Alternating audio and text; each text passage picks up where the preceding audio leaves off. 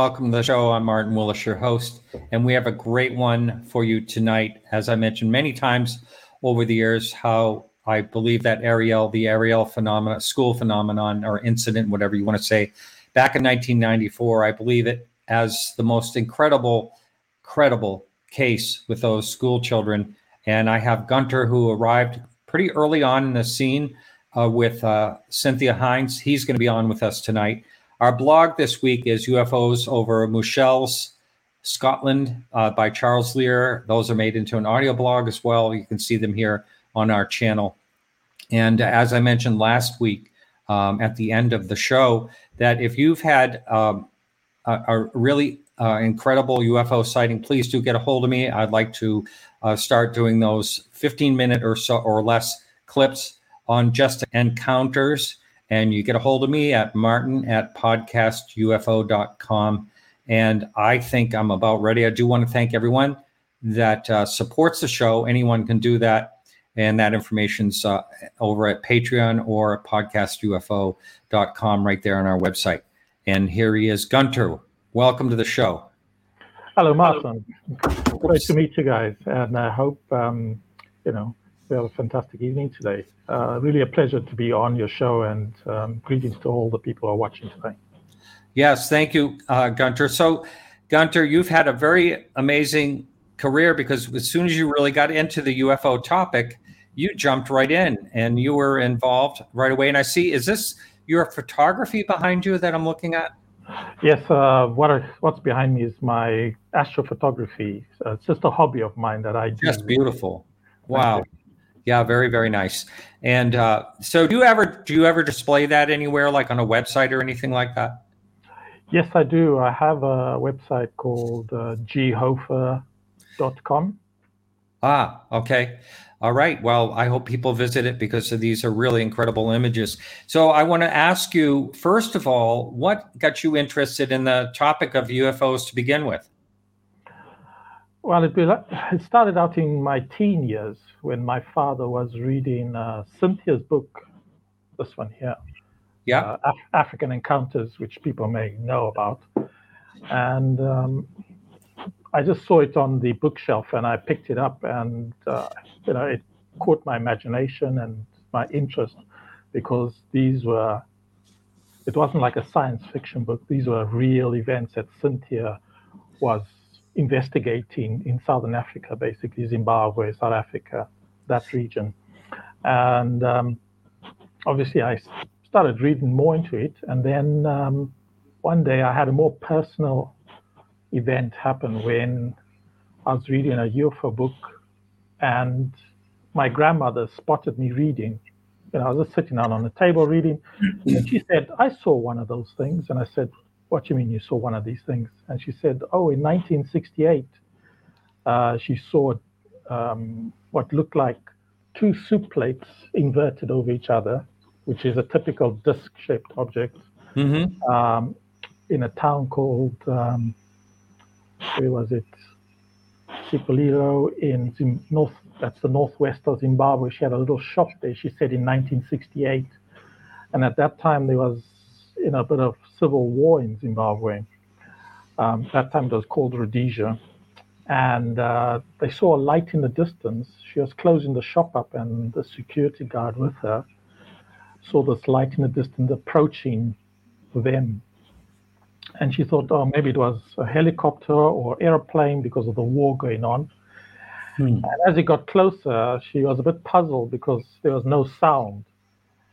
And when it got really close, she saw it was a very unusual shape. It was a black disc-like object with a very intense bright light underneath it.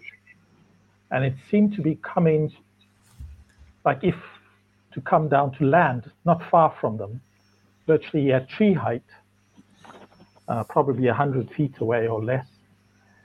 Um, and the people in the village where she was staying started getting excited because they had never seen an object like this. So they started shouting and pointing and all that. And suddenly the object just took off at, I don't know, 45 degrees and shot off at an extreme rate of speed and disappeared. Hmm. That sounds like a pretty good one. yeah. So that must have shocked you. I mean, you're Yeah, she. I mean, all these years I'd known her, and she never told me anything until she saw me reading the book. You know, I find that I find that uh, if when I'm out there in the general public, if you know the topic happens to come up, and I say, "Well, I you know I do a show on UFOs or whatever," and or somehow that I bring it up or or whatever it is, and you'd be surprised at how many people have seen something. It seems I- like there's a pretty high percentage of our society that says, "Oh yeah, I saw something I couldn't explain." Yes, You know, it's ab- you- absolutely true. I've you know I've just randomly had people talk to me um, that they've seen these objects just because I've shown an interest, you know.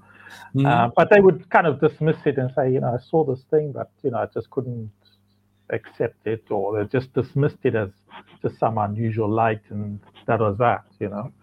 Um, Mhm. It's only when years later someone was talking about the subject and they said, you know what, I saw this thing and I couldn't figure out what it was, and it was just still to this day, it still kind of like disturbs them because it just doesn't quite figure with anything they've seen.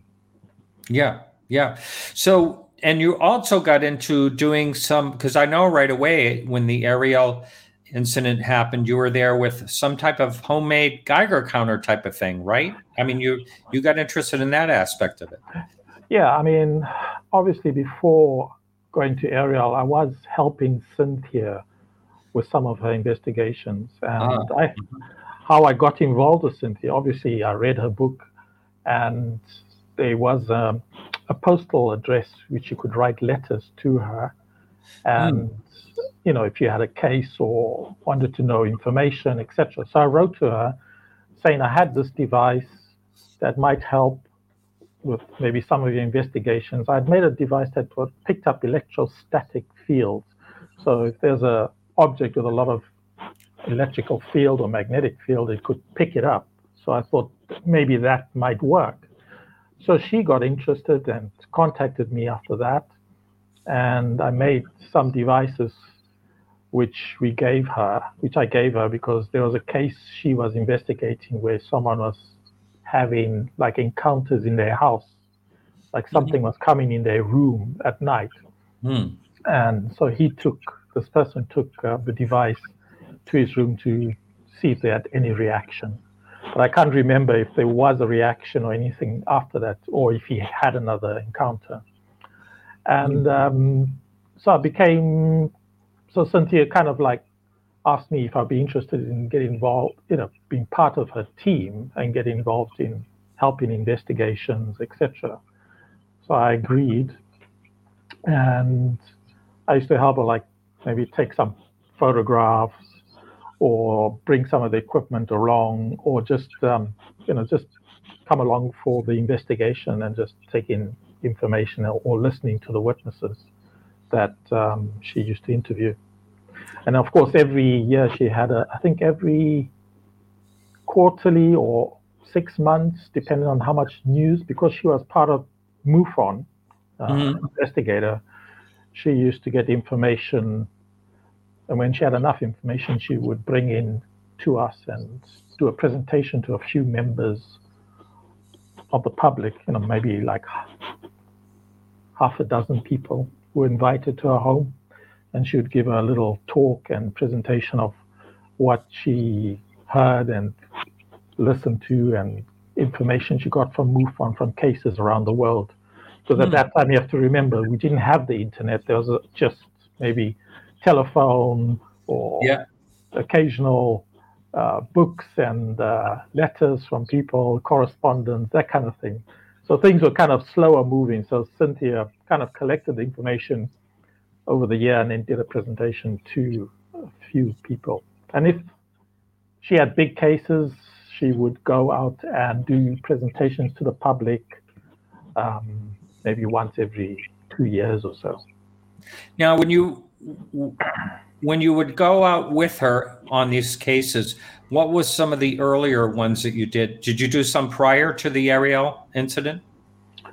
There were some prior to the Ariel. I remember going to um, to a town to the I think it was Bindura, if I'm right. And we had an interesting case there because we had a young boy who was studying at night time and he heard this clicking sound every couple of minutes outside his window because he was doing studying late at night. Hmm. So he switched off the light because he was a bit puzzled about the sound that was coming outside because there's a road that went almost like a roundabout in his area. And there was a school across the other side. So he went out and he's there was a little bush or hedge and he was hiding it to look what was what was causing this clicking sound because he thought someone was coming along making funny noises. And what what he encountered was absolutely well he was a kind of terrified because what he saw was a small being with some kind of rucksack some kind of suit and it had some kind of aerial coming out of a light and a, some kind of beeping sound emanating from this device. And around the whole creature, there was a rainbow pearl of light kind of effect around it, like almost some kind of field around this creature. And across the road, the security guard at the school witnessed the same thing. And we tried to get the security guard, but the security guard was terrified to come forward to tell us about it. Hmm. And the young uh, boy described that it left kind of footmarks in the ground. They were like a pattern of five, you know, because it was a dirt road. It wasn't tarred. So he could see the actual impressions in the ground. So he just drew an impression on the ground of five kind of footsteps. You know. Wow. So, so like in a pattern of five, you're saying? Yeah, you know, like if it's some kind of boot, I don't know, whatever the footwear, or if it had kind of footwear, if it was the feet, I'm not sure, mm-hmm. created this five pattern print mm. on the ground. Yeah. But we didn't actually see it because we only met the boy weeks afterwards, you know, because he wrote to Cynthia, you know. Uh, oh, I see. Yeah. yeah. Yeah, I know things go uh, so slowly that way. You know. Yeah, those days was very slow. Yeah. And in Zimbabwe, some of the cases are rural, so sometimes you get the information maybe weeks. Some of them are much older, years even. You know, depending. At the time, how far away were you from where the Ariel School was? Yes. Ariel School is about uh, 22 kilometers from the capital of Harare, where we were based, uh, wow. uh, which is about 14 miles roughly away. Yeah. So it's not too far away. Right, really close. And yeah, so how Cynthia got to hear about it initially was Tim Leach. Uh, you may remember oh, yes. the BBC photographer, cameraman. Uh, got a picture. Yeah. There. He was a, a war photographer. Yeah. That's right. Yeah. And um, mm-hmm. he um, phoned Cynthia. He found her and he said, "Did you do you know there was uh, a, a, landing at a school called Ariel, just outside Harare, and he had uh, spoken to the headmaster, and and the kids had report. Well, some of the parents apparently phoned the BBC, and that's how he got involved in that.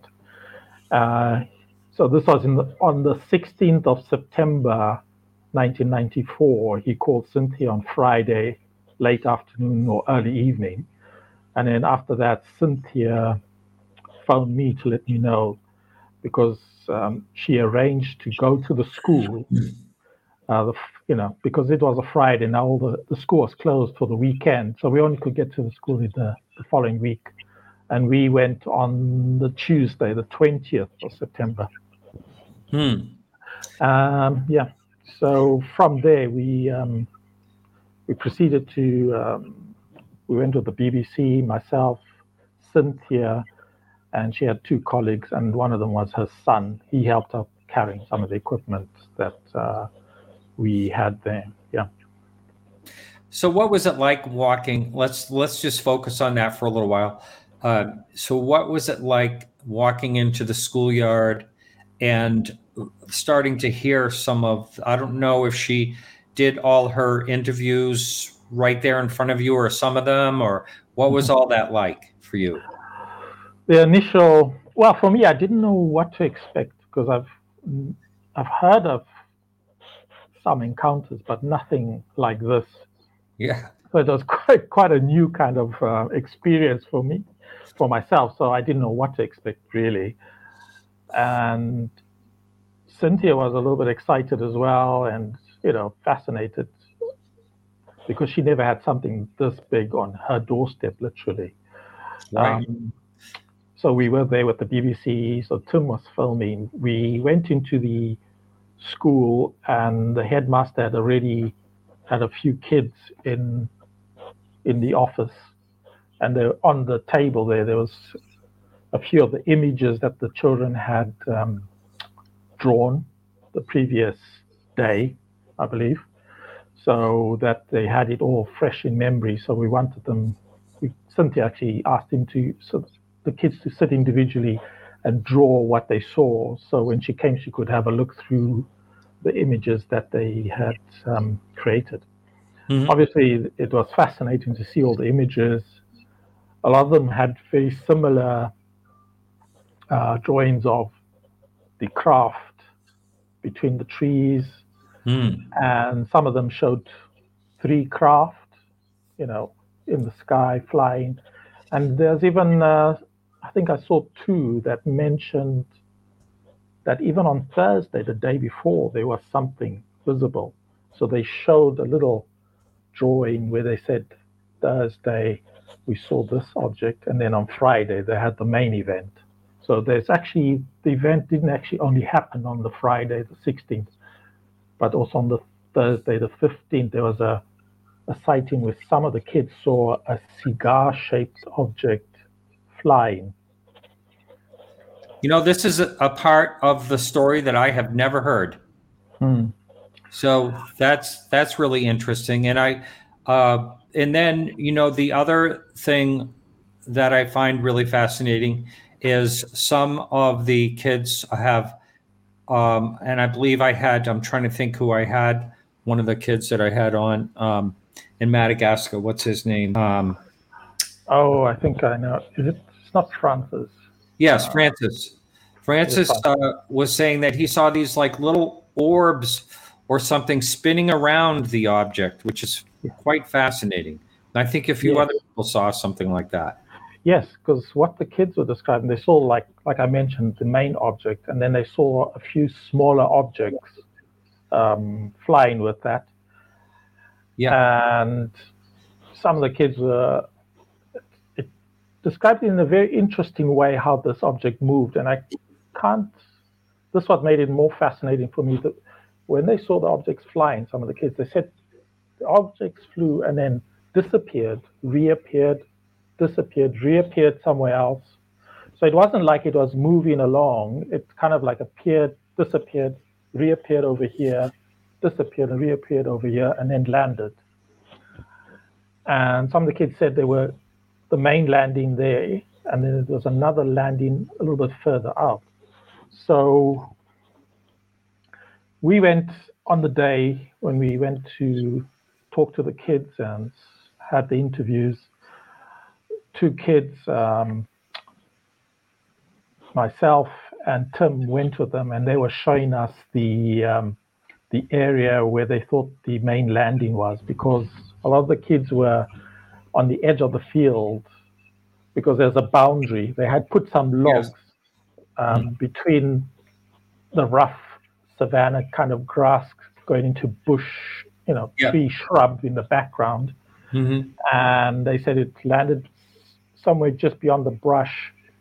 And the kids were all standing by the logs, you know, excited, seeing this object and seeing two creatures, beings appear from there.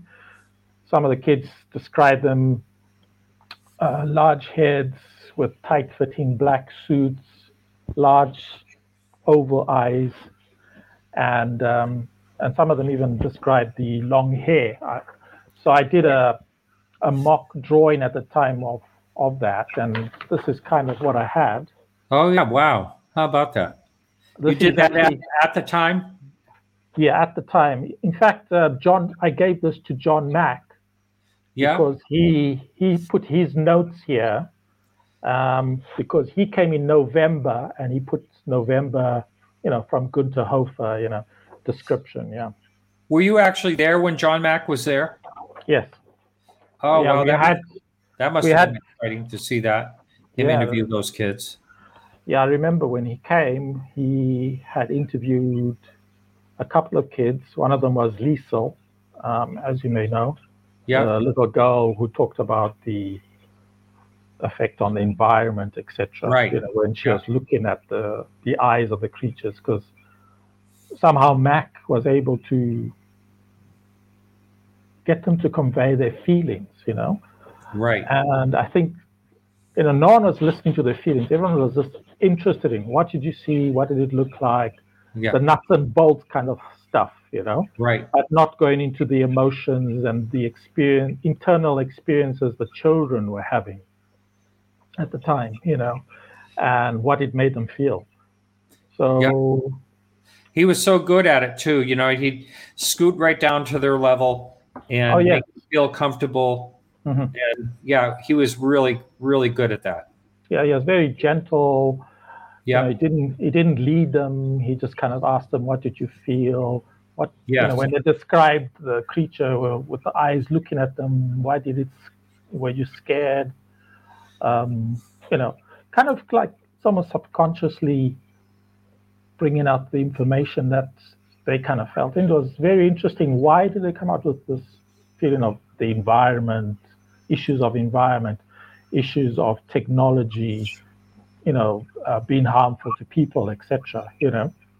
Right. So, and, you know, and, and, the thing, someone else pointed out to me that um, after watching Randall Nickerson's movie um, that you were involved in as well, uh, there was said that you know there was never a message of how to fix anything, only that, you know, kind of like this is happening or this is to come type of thing. And not mm-hmm. not offering anything other than this is here. You know, this is this is this could happen or is going to happen one way or the other or something.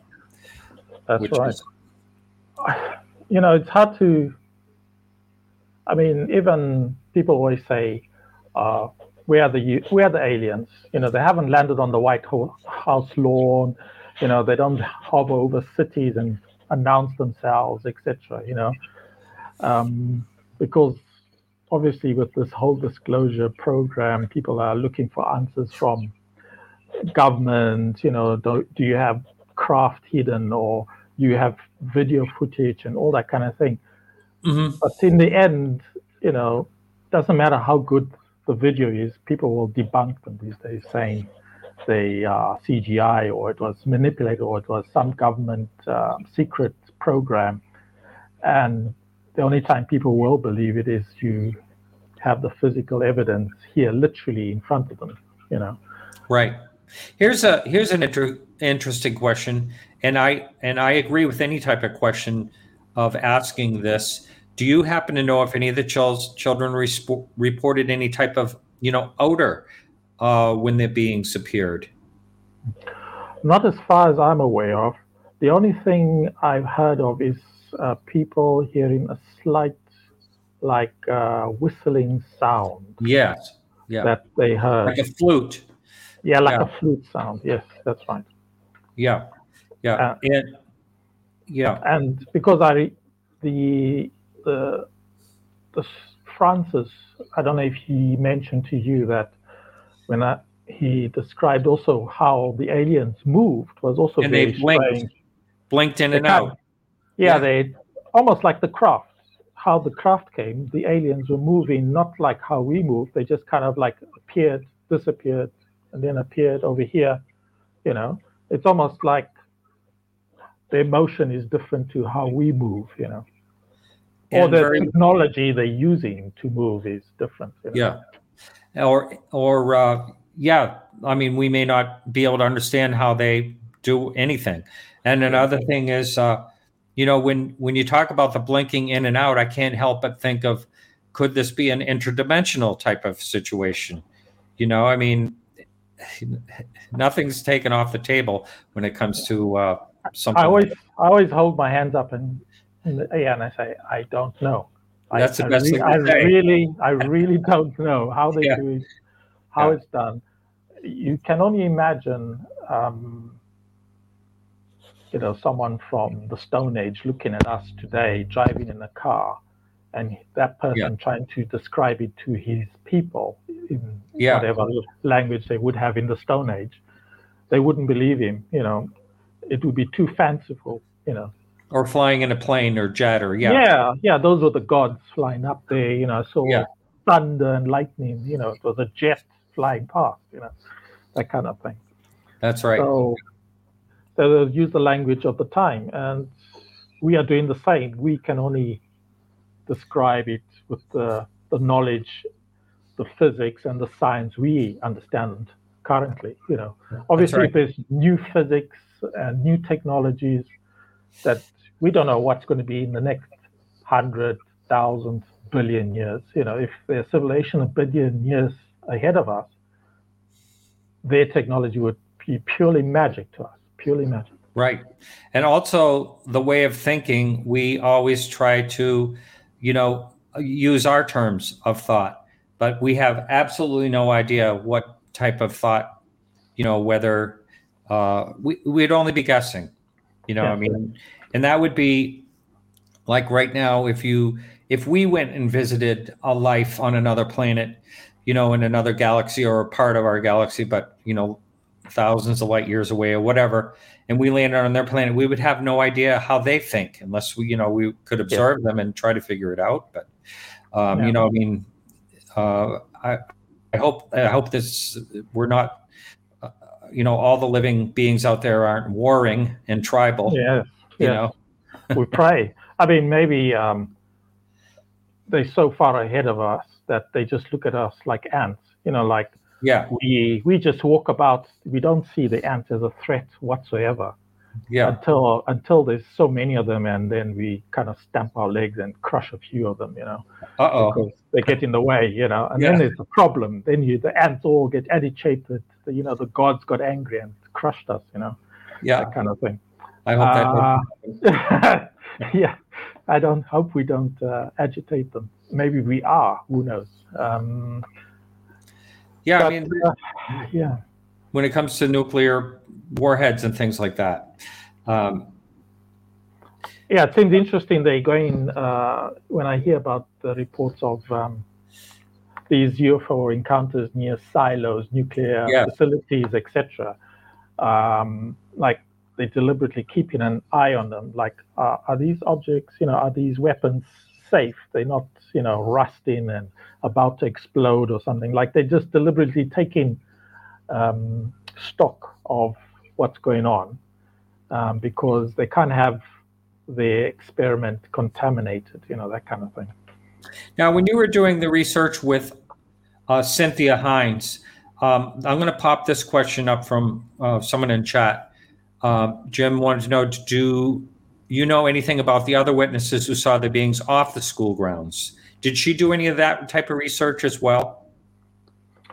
Well, she she had conversations with some people who described seeing, I think, in the evening of the on that Friday, if I'm right, someone was driving um, on the road near Ruwa there by the school, and they crashed because they saw what they described like um, dead people walking towards him on the road Hmm. which is you know the big head and the eyes you know Yeah. so they described like a look like a skull you know because of the big head and the eyes so he crashed and he the person was unconscious for some time we don't know how Wow. long Wow. and then they they um, they went back so that was one of the reports um, i believe maybe one of the teachers said they saw a light you know Mhm. as well over some of the areas because we never had any adults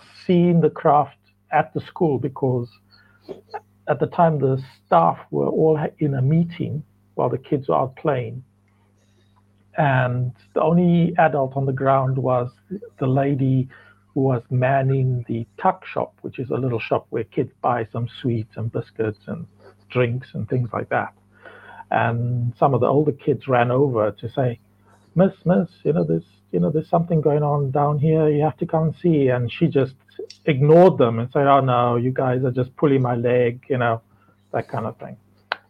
So well, supposedly uh, one of the teachers came forward um, a few years ago and said that she actually did did see it. Did you ever hear about this? Was this was a few years ago?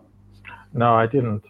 Yeah. maybe because now I'm here, I don't get the opportunity to to speak oh, to them. In, you know, in England, in England. Yeah. yeah, that's true. So I'm kind of like a bit out of touch with the event since I left Zimbabwe in that respect. You know. Yeah, yeah. Um, how long have you been away from there? I've left Zimbabwe in 2001. That's when I left Zimbabwe. So I've been here a while now, 22 years now. Yeah. And how many times did you go to the school after the incident? I went there at least twice. I went after the initial investigation where Cynthia and the BBC were there.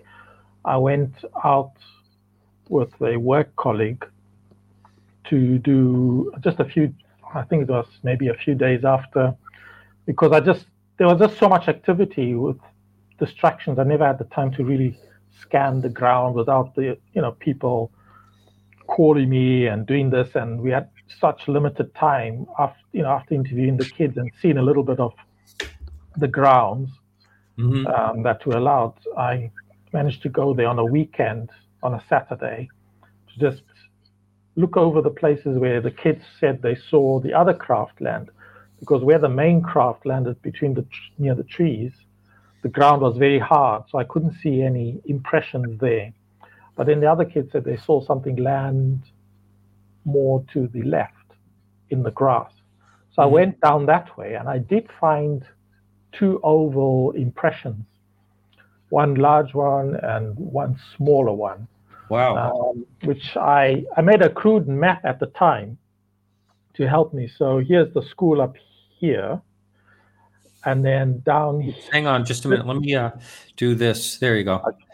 So this is the school up here where the kids were observing the main craft over here in red. We are marked in red here. Mm-hmm. And then I went to walk down to find out where the other kids said they saw some other craft. And I found these oval two oval impressions, one low, large oval which crossed the path and a smaller one next to it. And the grass, the savanna grass, was kind of flattened in a, I think, a clockwise um, hmm. manner, you know. Like there was some type of rotation, possibly? Yeah, some. It seemed like there could have been some kind of rotation or whatever caused it to rotate in that manner, you know. Yeah. And I did find some impressions there in the ground. I found a wedge, a wedge shape, triangular shape impression in the ground, which is about 15 centimeters long, roughly. I would say. So you, it could have been landing gear, possibly. Possibly. Yeah. Possibly. Hmm.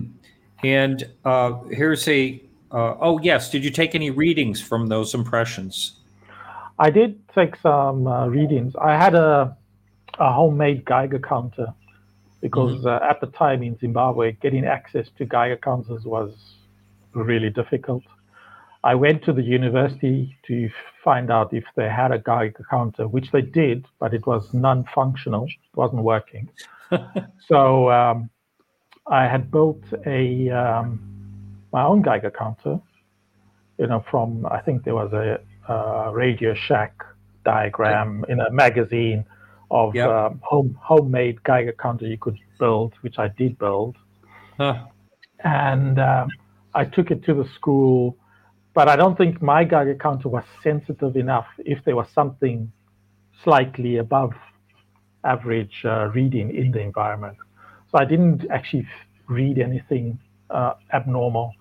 I also mm-hmm. brought along a metal detector and my electrostatic detector as well, just in case there was something else.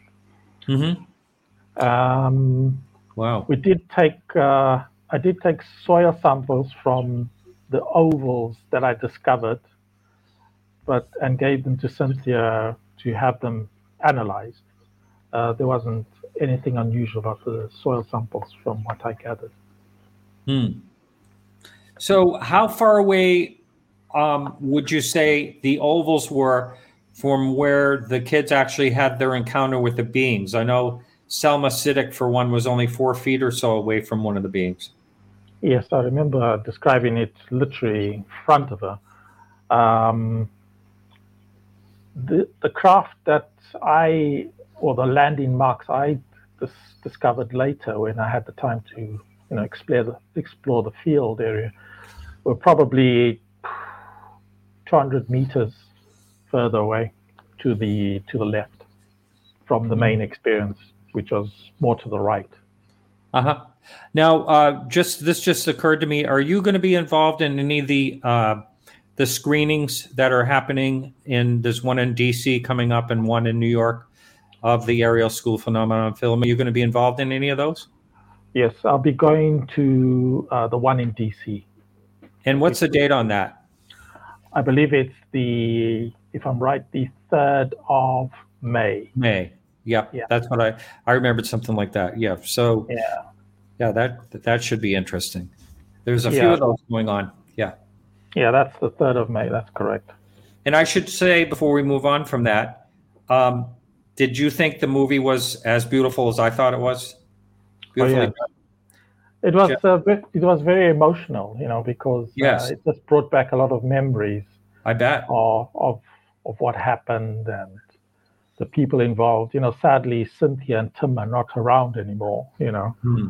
um, Yeah, Tim. I know. Yeah, I heard that. Yeah. yeah. Yeah. Yeah. I mean, but- I mean, I can tell you some interesting things that Tim, well, Tim was involved in it initially. Um, he he was obviously doing the you know filming it to send back to the BBC in London at the time, yeah. and in those days everything was kind of tape couriered to the UK, you know? Yeah. and usually went i think it went via johannesburg. And i phoned him up once to find out about um, about the tape. And he said oh yes the tape. And he talked about he had some encounters well with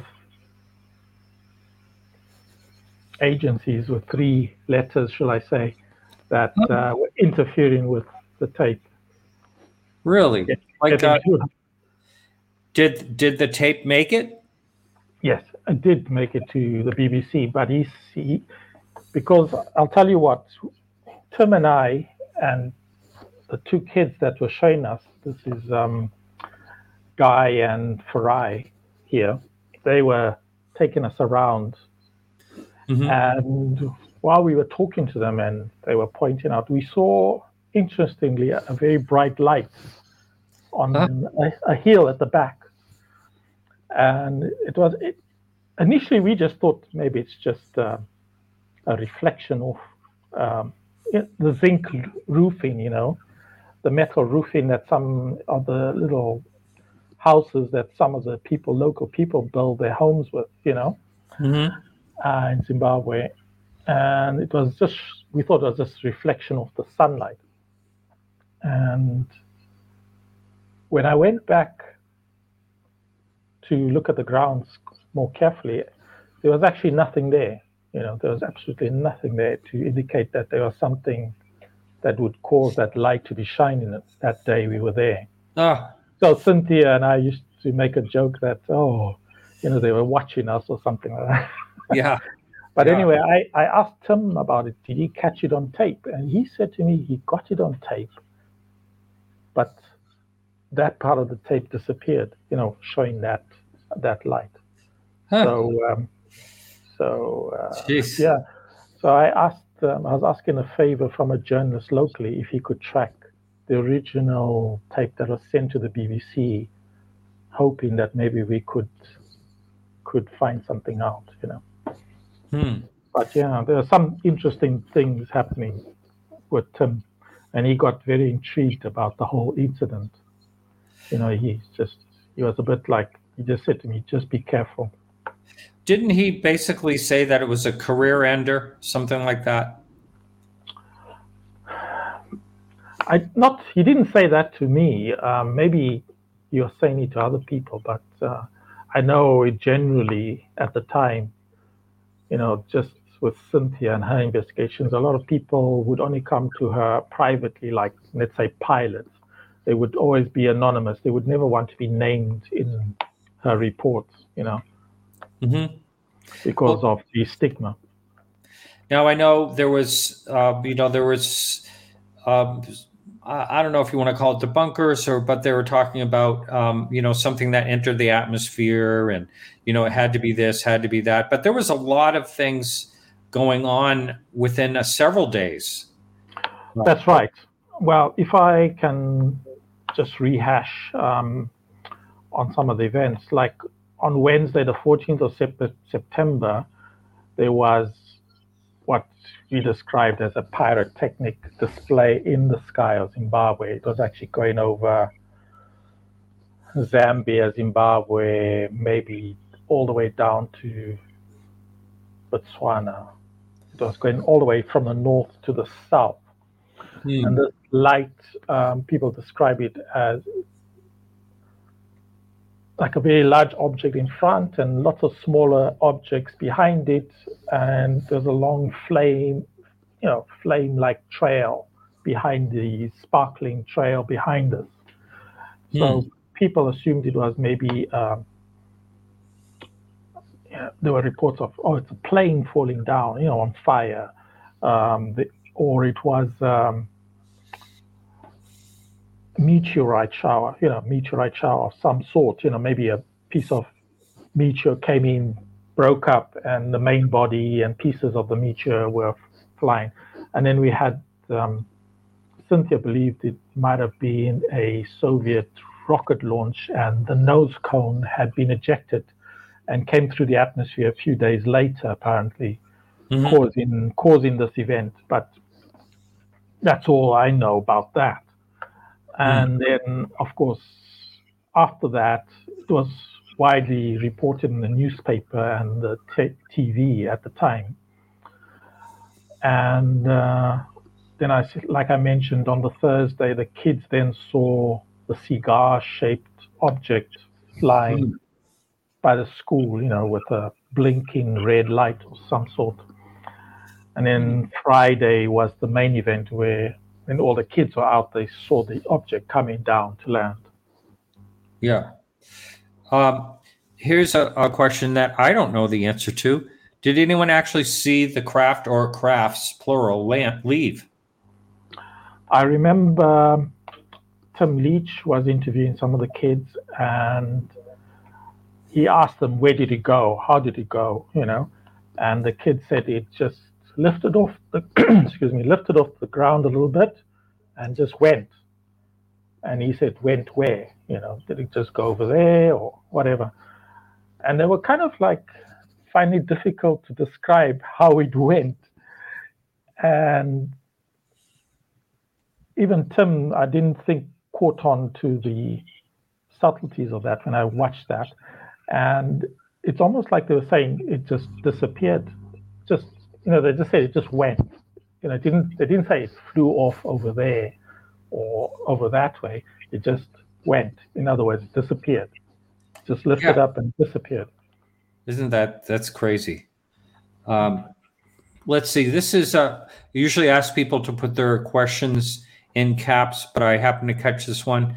Has anyone traveled through rural Africa looking for similar sightings that may not have been talked about outside of their local areas? Cynthia do that because she was so involved in writing that book. Yes, um, she had obviously she wrote this book and the one, this one here. She was actually finishing this book, the second book, UFOs over Africa, and just when she was finishing it, the Ariel event happened. Hmm. Um, I mean, there's a case called, uh, if I remember right, it's La Rochelle It's a town in the eastern highlands of Zimbabwe. And there's like a missionary retreat area there. Very beautiful. And uh, some of the local people who worked around the missionary saw this ball of fire rolling across the lawn of this place. Hmm. Large ball. And this ball rolled up the tower, went into the room up at the top of the tower, burst into flames, reconstituted, rolled down, Ah, and then it opened up, and there was, uh, if I remember, a being standing there. and one of the people ran up to say, "Oh, you know, what's going on?" You know, I was confused. And when the being turned around, he thought it was one of the um, the managers standing there, but it wasn't the manager because when this person turned around to face him, there was this bright light coming from his head like a torch, you know, extremely bright. It was so bright that he fell to the ground and looked down. And when he looked up again, this beam was gone. You know, jeez. That's a crazy one. I love crazy ones like that. it, that was just bizarre, actually. You know, this ball of light rolling up Yeah. the building wall, but it didn't actually scorch or burn anything, you know. Hmm. Um, and then we had what other cases? There's an interesting case in one of Cynthia's older ones, which is the Peter and Francis uh, trip to South Africa. That was in still in the 70s. They were driving from Harare all the way to South Africa, and on their trip, they encountered a UFO. They saw a UFO. And during that time, the you know they saw it several times actually. When they passed, they put fuel in the car, and as they left this town, the UFO came back, and they were always looking out the window in fear what was going on. Hmm. And they felt they had this feeling that something happened to them. They couldn't explain, like they had some kind of missing time. Oh. So, um, and when they got to the border to South Africa, and they decided to put some petrol in the car, the car was full. The, the fuel they filled in hundreds of kilometers was still in there, so they had like hardly moved. So they couldn't understand why why that happened. Jeez. So in South Africa, where they were staying, Cynthia got them to. She asked for if they could have a hypnotist regress them to find out what happened. And now the hypnotist was a total skeptic. They didn't, you know, it wasn't like a UFO investigator hypnotist or anything. It was just a normal hypnotist.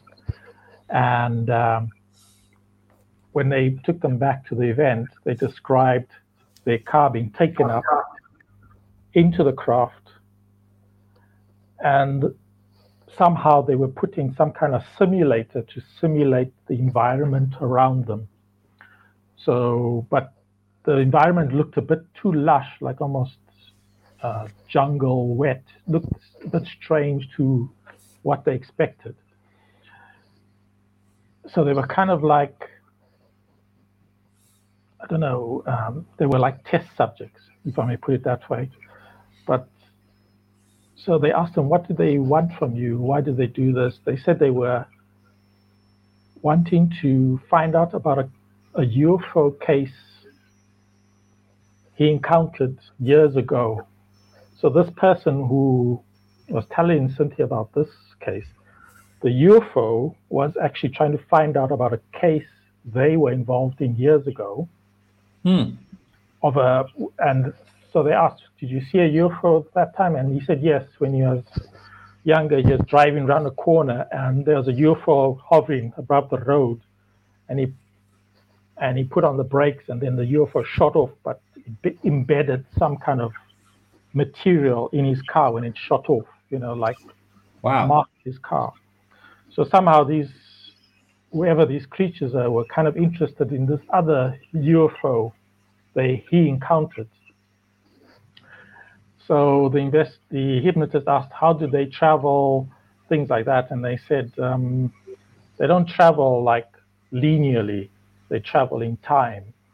You know. Um, yeah, there's some type of time thing. it's almost on. it's almost like time for them is a destination to get to. They say they like go back in time, then forward in time. So they use time like to get to something closer. They go back in time. Or something it seems. Like it seems. Uh, it seems like I'm hearing more and more things like that for um, you know and and different people I talk to. Uh, a couple of things I, I can't believe where I know you're. It's very early in the morning for you there, so we're not going to be going longer than just a few more minutes here. But um, someone wanted to know if any of Cynthia's books are available in North America. Would you know that? Uh, I know you live in England. So. I have seen some of her UFOs over Africa out in um, on Amazon, I believe. Oh, okay. Yeah. But this book is extremely uh, rare. yeah. So um, I do have a couple of them, but um, it's I just keep them as like gold, basically. Sure. Yeah. Yeah. Um, and then uh, I like this question here because I've I don't think I've ever asked this of anyone I've interviewed of any of the kids, but have any of them ever reported uh, further encounters later on in life that you're aware of? No, I haven't heard of any of the kids telling me that. I yeah. mean, at least I know one of the children who lives in the UK, Lisa. Lisa, uh, she's in the UK, yeah. so but I haven't managed to speak to her directly yet. I know sometimes I like to keep them in their personal environment because sometimes they get hounded by people if they yes. get to know them. So I don't want to interfere. But I'll probably once they get comfortable with me, I might be able to speak to them because I remember speaking to Francis. He agreed to speak to me, and he wanted to. I asked him if he would be willing to speak on a program, which he said yes at first, but then he he didn't didn't want to be involved later on. He just found it overwhelming. You know. Yes. Yeah, I've had uh, I had Francis on once, and then um, tried to get him back again. And yeah, he does go through those phases mm-hmm. where it is overwhelming for him. So yeah. we're at the end already. I can't believe how quickly that went with you. I and know. I'd like to invite you to come back again at another time if you would. No, that would be a pleasure, Martin. Definitely. Yes. Thanks so much. No problem. Okay. Take care. Thank you. Bye bye. Yeah. Bye. All right, everyone. So we'll be back next week with Mike Clelland. That should be a fun, uh, funner interview with him. He's been on before. And uh, I guess that's about it. We'll see you next week. And remember to keep your eyes to the sky.